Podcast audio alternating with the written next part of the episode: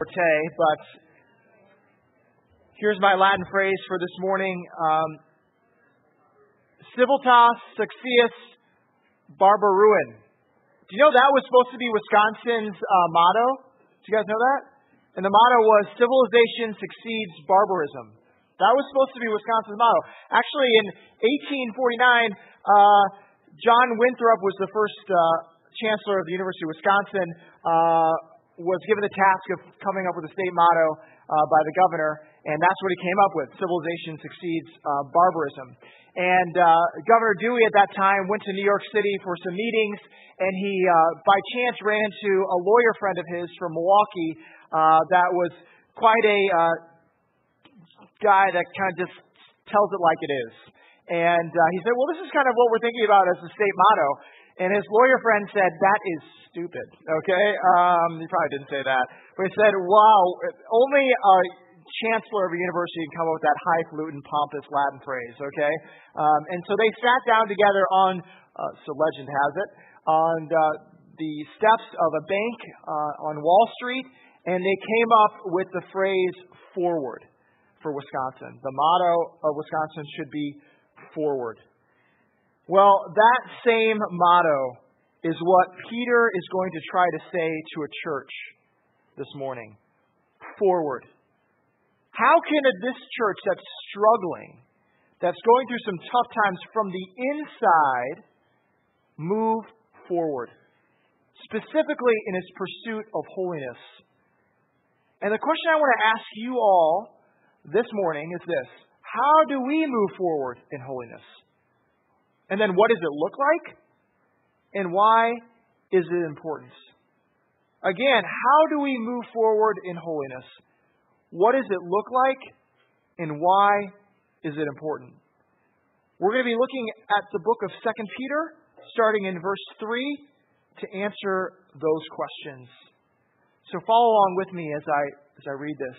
His divine power has granted to us all things that pertain to life and godliness through the knowledge of him who called us to his own glory and excellence, by which he has granted to us his precious and very great promises, so that through them you may become partakers of the divine nature, having escaped from the corruption that is in the world because of sinful desire. For this very reason, make every effort to supplement your faith with virtue, and virtue with knowledge and knowledge with self control, and self control with steadfastness, and steadfastness with godliness, and godliness with brotherly affection, and brotherly, brotherly affection with love. For if these qualities are yours and are increasing, they keep you from being ineffective or unfruitful in the knowledge of our Lord Jesus Christ. For whoever lacks these qualities is so nearsighted that he is blind, having forgotten that he was cleansed from his former sins. Therefore, brothers, be all the more diligent to confirm your calling and election. For if you practice these qualities, you will never fall. For in this way there will be richly provided for you an entrance into the eternal kingdom of our Lord and Savior, Jesus Christ. The word of the Lord. Let's pray. Heavenly Father, this is your word. And I pray that um, it would be transformative in our lives, that we would know what it's like to move forward in you. Uh, I pray these things in your Son's name. Amen. Well, if you're just joining us, uh, we went through the book of First Peter, so it just makes sense. Why not? Let's go to Second Peter, right? Um, uh, but the transition is not as seamless as that because um, I think First Peter and Second Peter are, are different, and uh, there is a lot of questions about Second Peter of uh, when it was written, who it was written to, and maybe where in Peter's life, or maybe written after his death um, by a secretary, uh, just when it was written in, in Peter's time. We knew a little bit more about First Peter, Second Peter. We know a little bit less. But what we can know is this: is that this is an audience that Peter is writing to that is dealing with a lot of false teachings from the inside. And it's happened after the time of First Peter, so it could conceivably be still the churches in Asia Minor. And now they've gone through the persecution and the struggles. They've become more established churches, but um, there has been become a problem from the inside. And a lot of the problem stems from uh, a doubt. And the doubt is this Will God come back? Will he return? And there are doubts among the people in the church that he will. And a kind of line of thinking or a philosophy that started to infiltrate the church is called an, an Epicureanism. And there, the Epicureans who were around in that time in the Roman Empire did doubt that Christ would return or that God would come back. And second is that they even doubted that God intervenes in the world, that there is providence, that um, He is working within the framework that we are in now. Kind of a deistic view of that time. And because of that, many people that start doubting God might never come back and He's really not involved in the world today, inside the church, they were just living the way they wanted to. If God's not there, then I can live a life that I want to. He's, he's not involved, so I can be licentious, I can sin, I can do whatever I would like. And because of that, Peter is responding. Uh, I do think, uh, I'm going to take a little bit of a tangent. Hope you will allow me to do that. Uh, I do think that we are kind of in the same place in our community in the Fox Valley. Um, that we have these doubts that kind of infiltrate inside the church or inside of um, the Christian community. And I like to say that uh, in our area we've been inculcated, or um, sorry, not inculcated, inoculated by Christianity. Inoculated by Christianity. what I mean by is this that many people that live in northeastern Wisconsin grew up in the church. Um, they know the right language or the things to say. They know enough to be dangerous. okay? I had a boss that um, uh, thought that to save on uh, calling an electrician in wiring our offices, um, that he knew enough about electric wiring that he could do it himself. Um, and uh, you can just know what happened when the boss did his own wiring of electrical outlets and uh, what happened over time. Um, there might have been a small fire at one point in time. Um, so, what I'm saying is that when you know enough to be dangerous about Christianity, it allows you to say, oh, yeah, I am still a Christian, I'm still in, but you doubt if even Christ is the only way. You have doubts to say, you know, maybe science has disproved faith. Or maybe doubt to say, you know, how can I even believe that this thing is reliable? And I think those doubts many times go unchecked in our community, and maybe even with you. And so I want to address one of those this morning quickly in my tangent, and it is can I take this as being reliable? Because, you know, at, Emmaus Road, we go through the Bible. And if you're a person that says, well, I don't know if the Bible is even reliable or true, uh, you might be like, uh, why should I even listen to what's being said on Sunday mornings? Why don't you just tell good stories, you know, or fun anecdotes, or how to live a fun moral life? Why do you have to go to this? And I want to answer that quickly. Um, many people that I've talked to, actually, we just had this conversation at Theology on Tap, is um, they think, you know, the Bible is like a big game of telephone, right? You know, you tell it to one person, and then it goes down the line, and what happens at the end? Right? You get some crazy message at the end. The same way. Jesus said something, then it got written down in Greek, and then it went to Latin, and then it went to German, and then it went to King's English, then it went to English, and now we have the message, right? You know, So, I mean, it just, it's like a giant tel- game of telephone. We don't even have close to what Jesus actually said. So we don't have close to what Jesus said. We can just pick and choose what we like or what was said in the New Testament of things that might apply and might not because we don't really have what's true and reliable. Um, there's a famous book uh, called Misquoting Jesus. It's um, written by a University of North Carolina New Testament professor, and uh, it's a New York Times, like I said, New York Times bestseller, and uh, did really well. And from 2007 is when it came out. And his argument is this: the same thing, giant game of telephone. And uh, he really wants to dissuade evangelicals or Christians that believe the Bible is reliable from that position. And an argument that he makes is this that do you know that there are 400,000 textual variants in the New Testament? What he's saying is 400,000 changes in the New Testament from original manuscripts to, you know, later on. So he's like, if there's 400,000 changes, how can you take this as being reliable? This is his major thesis. But there's one thing that he kind of misses, and I'm going to get to the, what he has to say in his footnotes at the end. But I don't know if you know, uh, let's take Plato's Republic, okay? Plato's Republic, we have seven of the kind of original manuscripts uh, to um, 1000 AD, okay? Seven of kind of what people like to say, maybe some originals. But the earliest uh, we have it is 900 AD, the earliest manuscript, when Plato's Republic was written in 400 BC. So, what is that? 400, 1300 year difference between when it was written and what we have, and we have seven. Okay, seven to 1000 AD of Plato's Republic. The Bible, we have manuscripts that were just 50 to 100 years after the completion of the New Testament. And we have 25,000 full manuscripts from that time all the way to the printing press.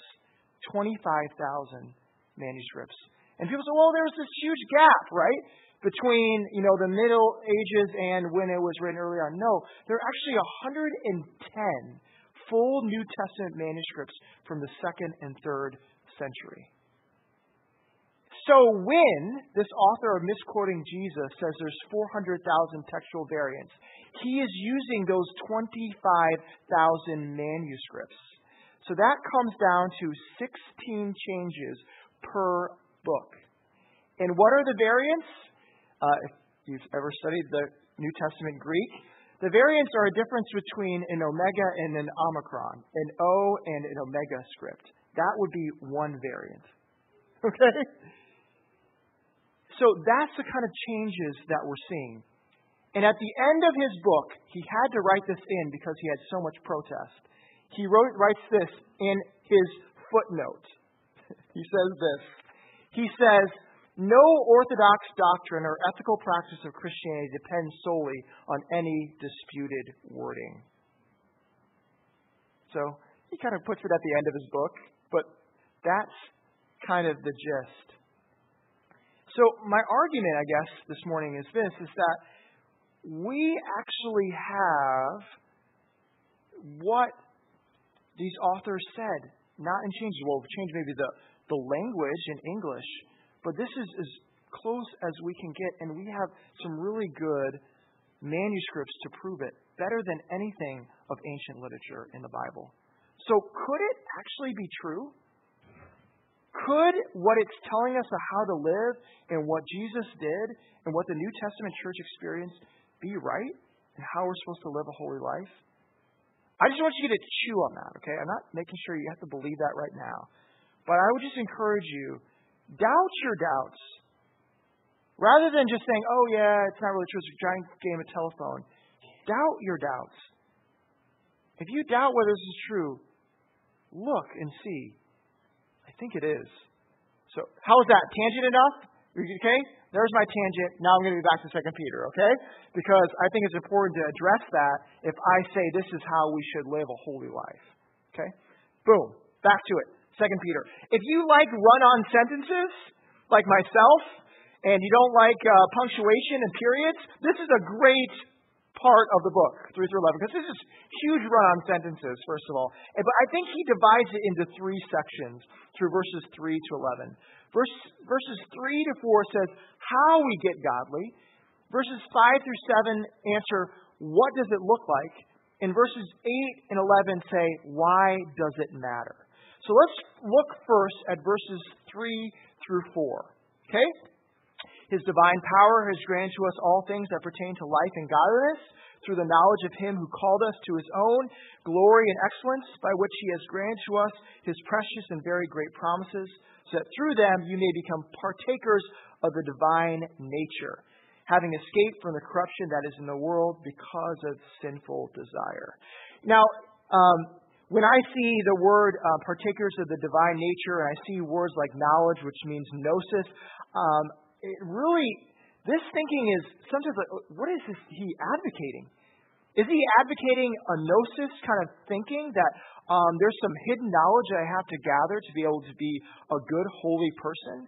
Or is Peter even advocating that I can be divine myself? That doesn't sound like Christianity. Is he just way off? What is going on? Well, I think what's happening is this. Peter is using the language of Greek philosophy at that time and arguing against it. Using their language to say, no, this is not really what it is. And at first blush, you could say, okay, that's, that's what he's trying to say. But if we look and dive a little bit deeper, no. So some of the Greek thinking at that time was this Gnosticism and Gnosticism said this there is this hidden knowledge, this spiritual realm, that uh, over time, if you tap into it, if you start to understand it, if you start to figure it out, then you can become more divine. Then you can become part of this spiritual world. And now Peter is saying, no, that is not what I am saying at all. That is not the Christian message at all. In fact, the way that you can tap into the power of holiness, the way that you can grow, is ultimately by just knowing Him, Jesus Christ. And if you know Him and what He has done, then you can partake in the things that He has given you. Not His omnipresence or omnipotence or any of those divine things of power that only God has, but the moral attributes of God. His love, His character, His goodness. If you identify with Christ, if you know what He has done and trust in Him and know that you've been called by Him and chosen by Him, you are then a partaker in these things. Uh, I think uh, what the New Testament writers are doing and what Jesus is advocating is a horrible business plan. Okay? I, if you are going to create a religion, this is not a good way of doing it, okay? Because you need to hook people in to buy more stuff, okay? It works a little bit like this. Um, you want to grow in, in your religion or your understanding or be a better person, you need to buy book A. But then when you read book A, then read book B and book C. Make sure you come to this seminar that's a lot of money in Cancun and we'll tell you what it really means to be holy. You know, that's kind of the line of thinking. And you know what? The disciples were trying to tell Jesus, that's how you should form this religion. Do you know that? this is what the disciples did. It's really interesting. So the disciples are like, hey, we're in on the grassroots of this religious movement, and we're learning all this stuff. So, um, Jesus, we should be seated at your left and right, right? We are the kings of this religion because we have learned all this great stuff you're teaching. But you know what Jesus does? People that just have checked him out for the first time, like the poor, or those that are lame, or those that anoint his feet with oil, or those that just say, I believe in you, and have never even hung around all his teaching. Do you know what he says? These people got it right. Not you people that have hung around me and gone to all my seminars. Okay? Actually, the people that just say, I believe and trust in you. Jesus says, these are the people that will inherit the kingdom of God. These are the people that get it, disciples. These are the people that you should be looking at. You know, I think disciples might be saying, you know, I went to Samaria with you. I went to the Weekend to Remember conference in Samaria, right? So therefore, I deserve to know the full knowledge and gnosis of what it means to be holy. But instead, Jesus says this the power to change, the power to be different, doesn't come from reading the right book, going to the right seminar, being at the right place. The power comes ultimately from just knowing me.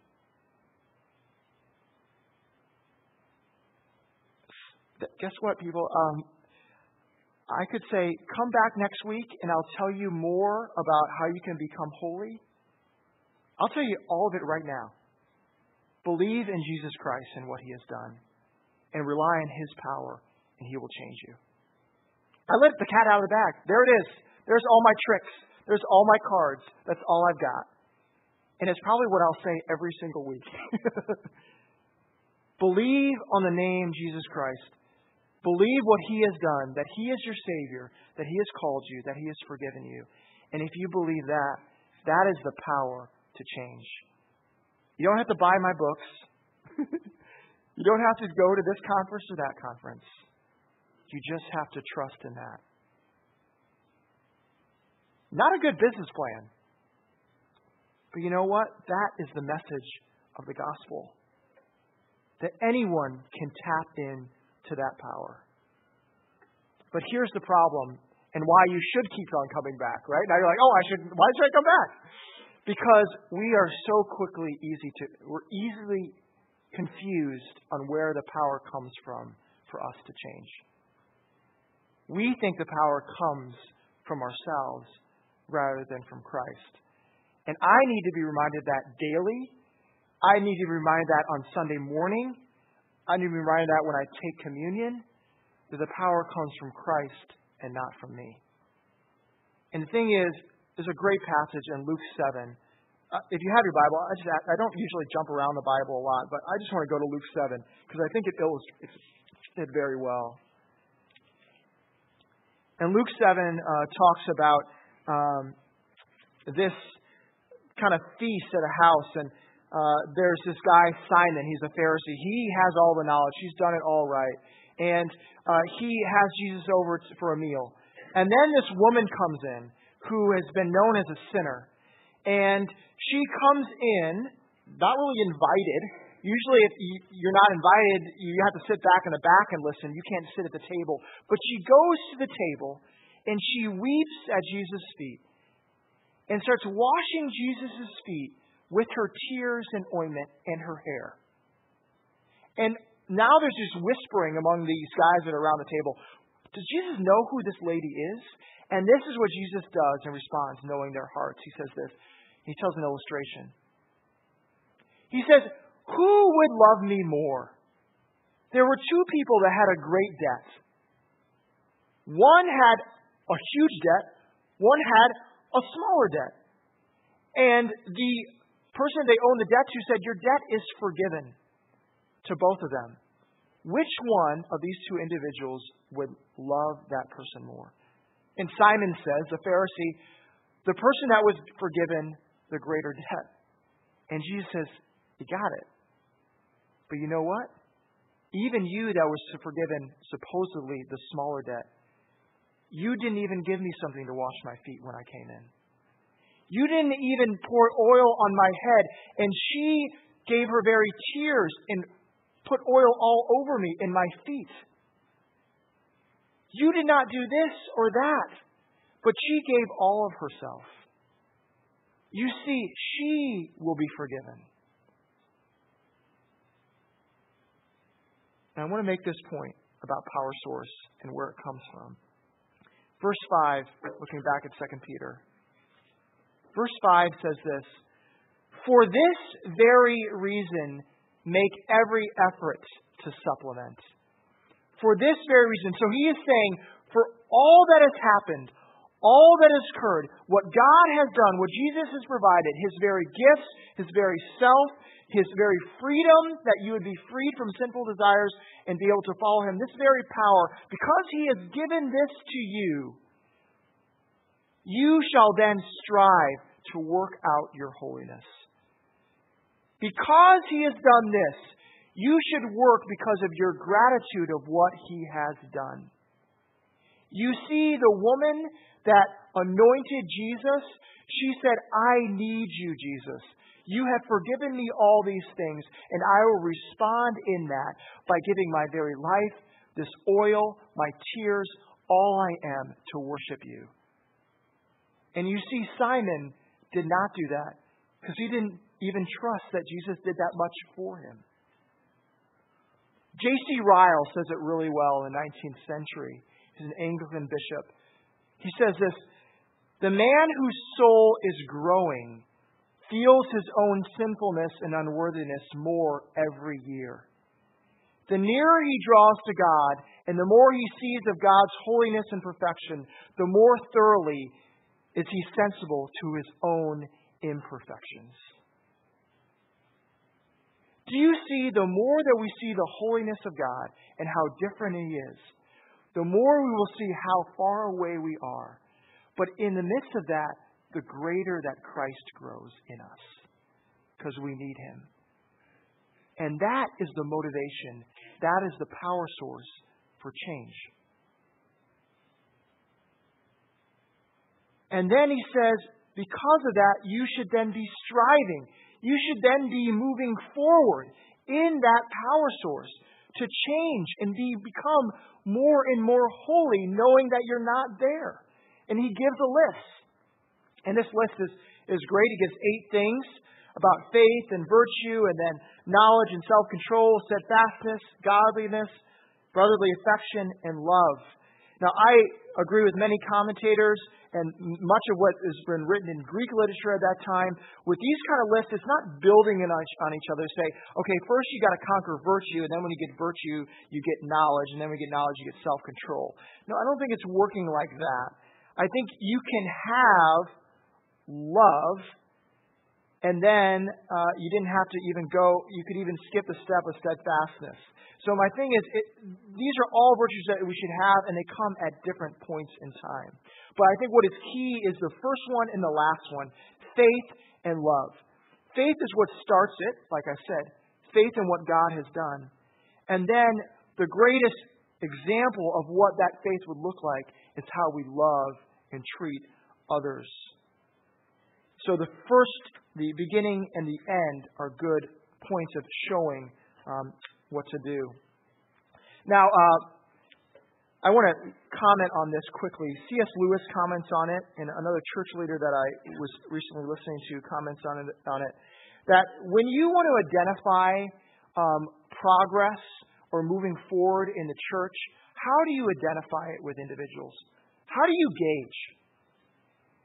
C.S. Lewis says when people come into the church, they start at different points. Right? A big um, thing that people accuse the church of is look at that person. Look how hypocritical they are, or look at their lifestyle. And Lewis says this you don't even know where they started, do you?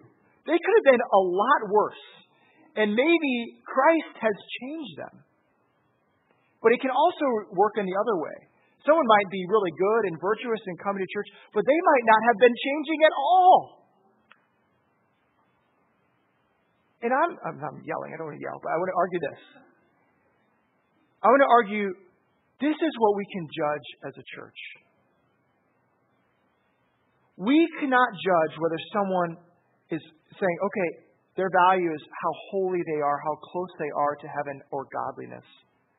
Instead, how we should be judging is how much someone is striving and pushing forward in where they are at how much they are relying on Christ to change them. We don't judge them on how they look. We judge them in what Piper said how they stroke, how they push forward, how they strive. I would say the same thing in Emmaus Road. That we would be a church, no matter where someone is on that trajectory of loving and being peaceful or being steadfast, we would judge them in how they're relying upon Jesus and stroking and striving and moving forward, that God would change them. Well, how are you doing? How are you doing on these virtues? Are you pushing forward? Are you saying, Look, God has given me so much. He has died for me. He's given me his life. He's given me all of these great things and now I'm going to live in it? Are you just content in where you are, Christian? I've been a Christian for 10, 15, 20 years. I'm doing good. How about self control? Just going to give some examples. You say no to television? To the internet? Do you say no to your addictions so that you can be around your family? How about steadfastness? Steadfastness. Are you moving forward with the problems of balancing a budget, being a reliable person, being someone that follows through, even when the money is tight, even when it's a hard time in life, that you are a person that is steadfast. How about godliness? What would your spouse say? what would your best friend say? Oh, yeah. The words that come out of my spouse's mouth, they are godly all the time. What they say to me is just full of freshness and love and piety. How about brotherly affection and love? How are you doing in loving the person you most dislike? What do you say about that person in your head? How do you treat them? How are you doing in striving and moving forward in your brotherly affection and love? You guys all doing okay? You guys arrived? Have you arrived at holiness? Push forward.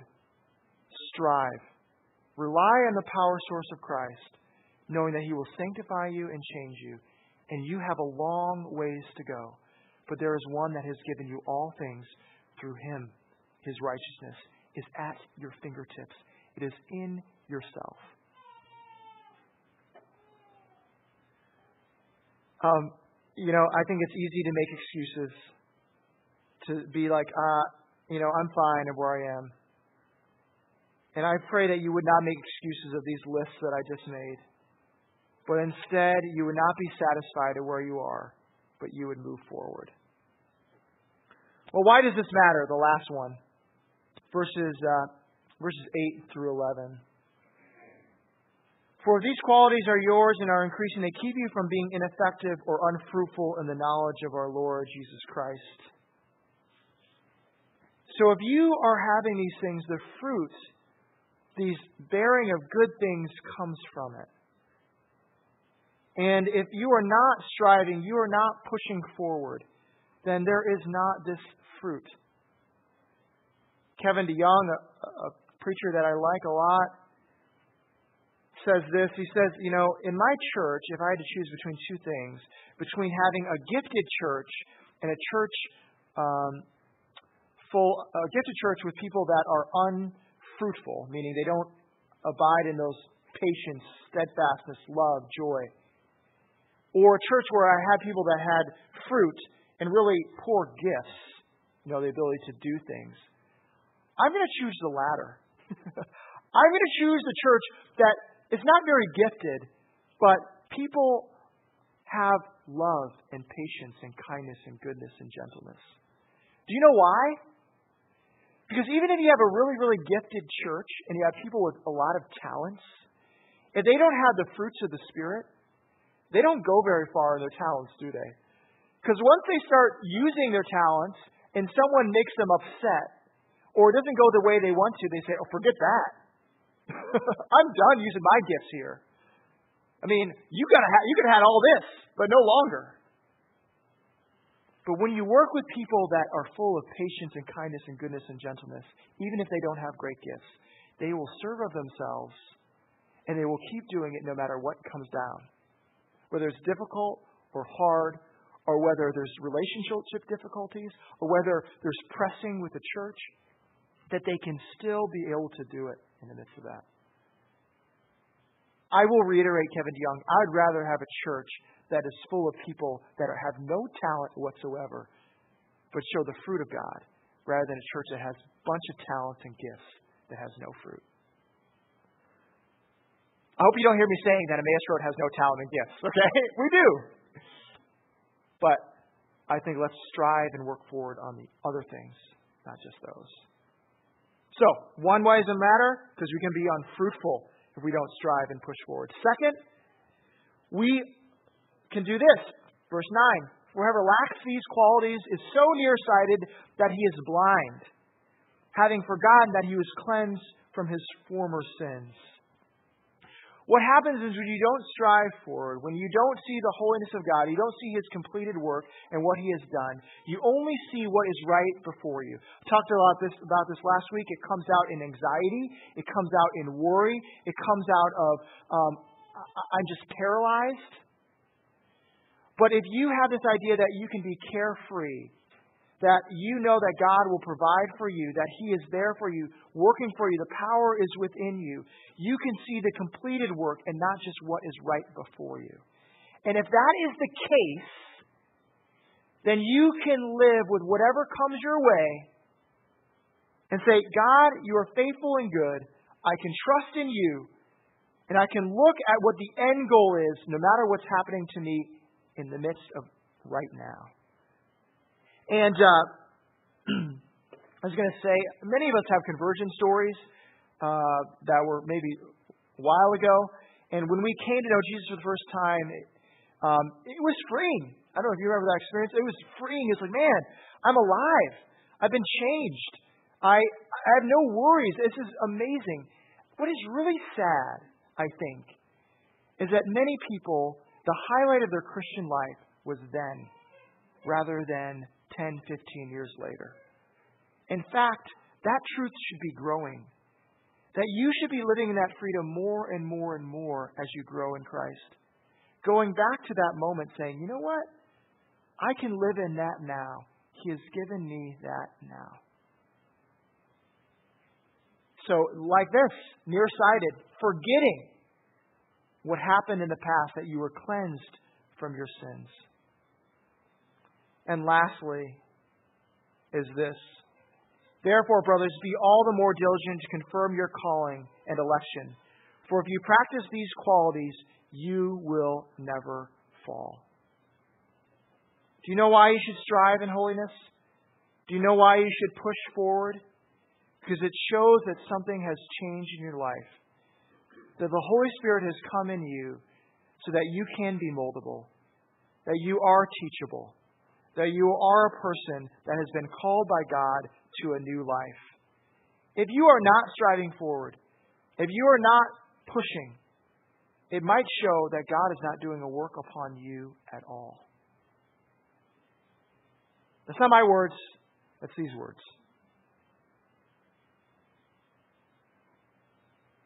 And that's encouragement to you. I hope that's encouragement. If you are struggling with sin, that shows that something is happening in your life. You know, I'm less worried about the person um, that is, uh, you know, dealing with a harsh sin but struggling through it than a person that's just kind of content in life. Because I can see with that person that the Spirit is actually working upon them. Okay. Some of you, you know, you need an illustration or something to show it, and I want to try to tie it up the best I can at the end. If you didn't listen to anything, hopefully maybe you listen to this because you like movies, because I like movies. It's the 25 year anniversary of Field of Dreams, one of my favorite movies of all time. I love Field of Dreams.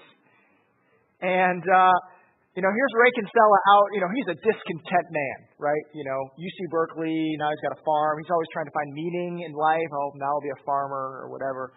So here he is, and he hears this voice If you build it, they will come. A calling, right? And this calling changes Ray Kinsella, doesn't it? He says, Okay, something, someone thinks I'm special, and he, someone has something for me to do. I'm going to do some crazy stuff. And he does, doesn't he? Does he push forward? Does he strive? You better believe it. He plows under the best crop in his field and builds a baseball field because the voice says he should.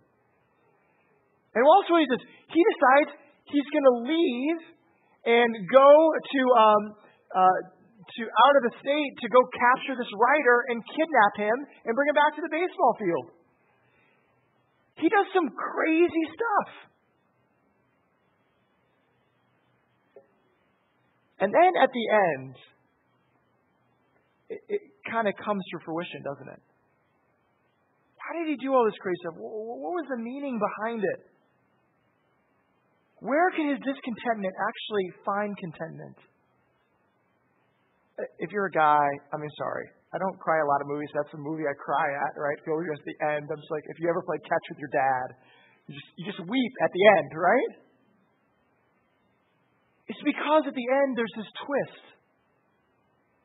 See, Ray thought Shoeless Joe Jackson um, was the one that would come if he built this field. But then the voice of Shoeless Joe Jackson, this baseball player, says, If you build it, he will come. And who comes out? But his dad, who he had this torn relationship with. And then what happens at the end, this, we get really weepy. He just, and you can hear it in Kevin Costner's voice at the end. Dad, do you want to play catch? Right? Boom! God has called you. He said, do crazy things for me.